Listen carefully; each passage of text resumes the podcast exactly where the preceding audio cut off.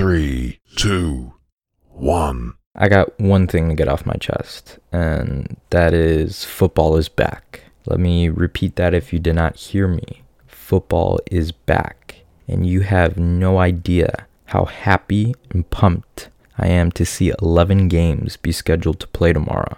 That is music to my ears. And let me tell you why. Football is my first love. My family, friends, and coworkers can attest to that statement because they know and have even seen my passion for this sport on full display. I live, breathe, and die for football. Okay, that's a little extreme, and I would never do anything bad, but you get my point. I'm a diehard football fan. Football has been at the epicenter of my life since I was five years old, and yet I never got an opportunity to play. For some reason, the schools I went to did not have football programs. Mom probably had something to do with that, now that I think of it, but that's neither here nor there, because football has given me a lot of things as a fan. For one, it has built my personality. I am alive when football is on. It has helped me become the social butterfly that I am. It has helped me forge bonds and memories with people like my dad, my best friends, and even strangers. It's a sport that truly has brought me a lot of joy, happiness, anger, and sadness.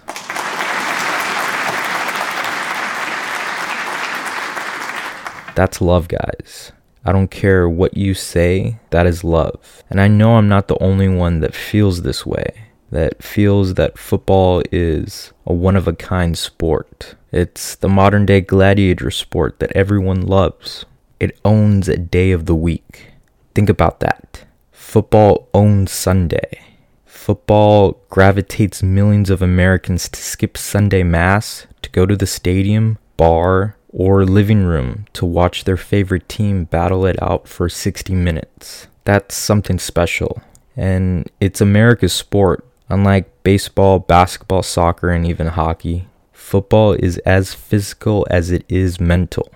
From the strength and endurance of the players, strategy and tactics of the coaching staff, to the camaraderie and fandom displayed between the fans and their players. Football is unique. And let me tell you why football is unique. People watch football not because of the tenacity, brutality, thrill, or even the absurdities. They watch football because they have built a figurative bond. Some people like to call it momentum. You know, it's a force that drives fans to feel like they experience everything that the players, coaches, and team feel. And it's true. We feel every touchdown, every fumble, and every interception because we react to them. We yell, cuss, scream, and cry. Yes, we cry, not just as kids, but even as adults. We feel all the injuries because it affects us. It affects our fantasy team, but we especially feel when our team wins and loses. That is what makes the game so bittersweet, so special, and so unique. The emotions are real and they run high.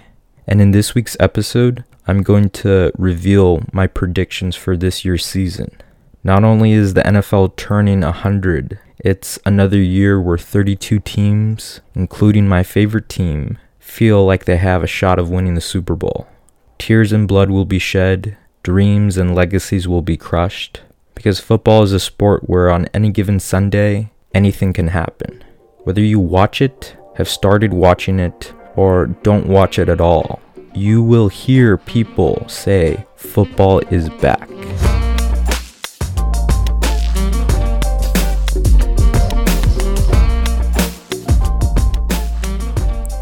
Okay, so I'm going to be doing something different in this week's episode. I'm going to be talking directly to those NFL fans out there who watch football. So, spoiler alert if you don't like football, then you're probably not going to understand what I'm about to say in the next 10 minutes. But fear not, because next week I won't be talking about sports or football.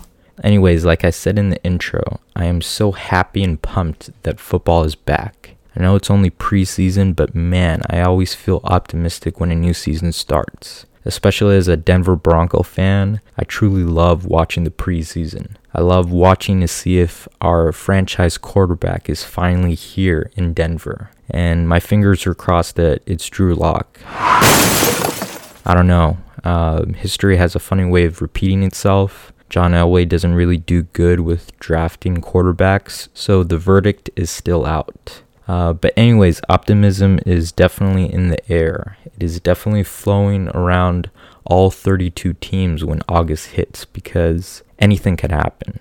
You got new faces in new places, like Antonio Brown being a Raider. You have new rookies looking to make a name for themselves, and the first overall draft pick in Kyler Murray for the Arizona Cardinals. And you got second year players looking to prove themselves, in Sam Darnold and the New York Jets. And I know I've talked and even wrote about how crazy the NBA offseason has been, but the NFL is another beast. It's already brewing to be an amazing season this year. We already have drama with players like Ezekiel Elliott from the Dallas Cowboys holding out for a bigger contract, and that's a trend I don't see leaving anytime soon.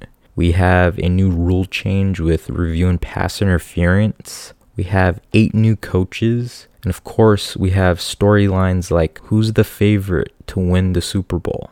And that's where I'm going to be centering this episode on. It's early Super Bowl predictions. I am going to boldly say right here that Aaron Rodgers and the Green Bay Packers will beat Baker Mayfield and the Cleveland Browns in Super Bowl 54. Listen, there are a lot of storylines across the sports world that have written off the great Aaron Rodgers. Some people say he's done. Some people say this is a make or break year for him to still be one of the greatest quarterbacks to play the game. And I may not agree with all of them, but I do believe this year is an important year for Aaron Rodgers and his legacy. You see, I like Aaron Rodgers. He is one of my favorite quarterbacks that I grew up with. And the Packers have been kind of like my second favorite team, thanks to my dad and family members who have watched the Packers over the years. Together, my dad and I have witnessed Aaron Rodgers' greatness, but he only has one ring. He won the Super Bowl back in 2010. And in that nine year span, he's had a lot of injuries and bad luck. Look, the man broke his collarbone in 2013, tore his calf in 2014 and 16, and last year he had an MLC sprain. All of those injuries forced him to miss time, but that's just injuries. Rodgers has had a lot of bad luck. The man really has had no real talent around him on both offense and defense. You know, he has carried the team for the past nine years, and the defense is definitely disappointed. But the Packers finally have a defense. You see, the Packers are notorious for drafting homegrown defensive stars, and they rarely spend money in free agency.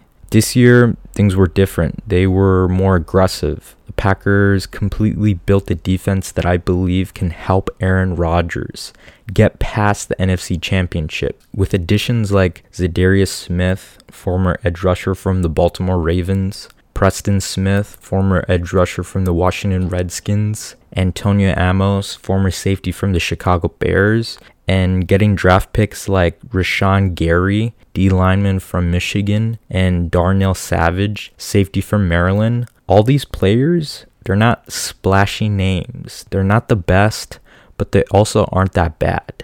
Green Bay really built a sneaky good defense. To me, they have suffered throughout the years with no depth and no real pass rush. Now they do with three edge rushers. Listen, Green Bay has had the injury bug for a while. All their stars seem to get injured late in the season. Now that they have depth, I feel like they could go the extra mile. Also, Aaron Rodgers, I think, has a lot to prove and he has that chip on his shoulder because everybody is not talking about him. They're talking about that other kid who the sports media think is the next Aaron Rodgers, and that is Patrick Mahomes. Listen, Patrick Mahomes is a great quarterback. He threw 50 touchdowns last year and was the NFL MVP. But I think defenses are going to test him. I think defenses are going to figure him out, and I think defenses are going to slow him down. And that brings me to who's going to represent the AFC this year, and that is the Cleveland Browns. You know, the Cleveland Browns, I think, finally have their guy in Baker Mayfield. They have a defense that a lot of people don't really know about and is really underrated. But also, a lot of people are forgetting that they have talent now surrounding Baker Mayfield, like Odell Beckham Jr., Kareem Hunt from the Kansas City Chiefs, and then combining current talent like Jarvis Landry and Nick Chubb. That is an offense that is really going to be making headlines. I think it's going to be as good as last year's Kansas City offense. And I know on paper, the Cleveland Browns have probably the best roster in the NFL, but I think the stars are going to align. I think they're finally going to click, and Baker is going to be a really, really good quarterback. These are my predictions anything can happen. It's any given Sunday that there can be an injury, a suspension, a boom or bust scenario for any of these teams. And I believe in the NFC, Aaron Rodgers can get over the hump. You know, a lot of people and even Vegas are saying that the New Orleans Saints are the favorite to win the NFC and even win the Super Bowl.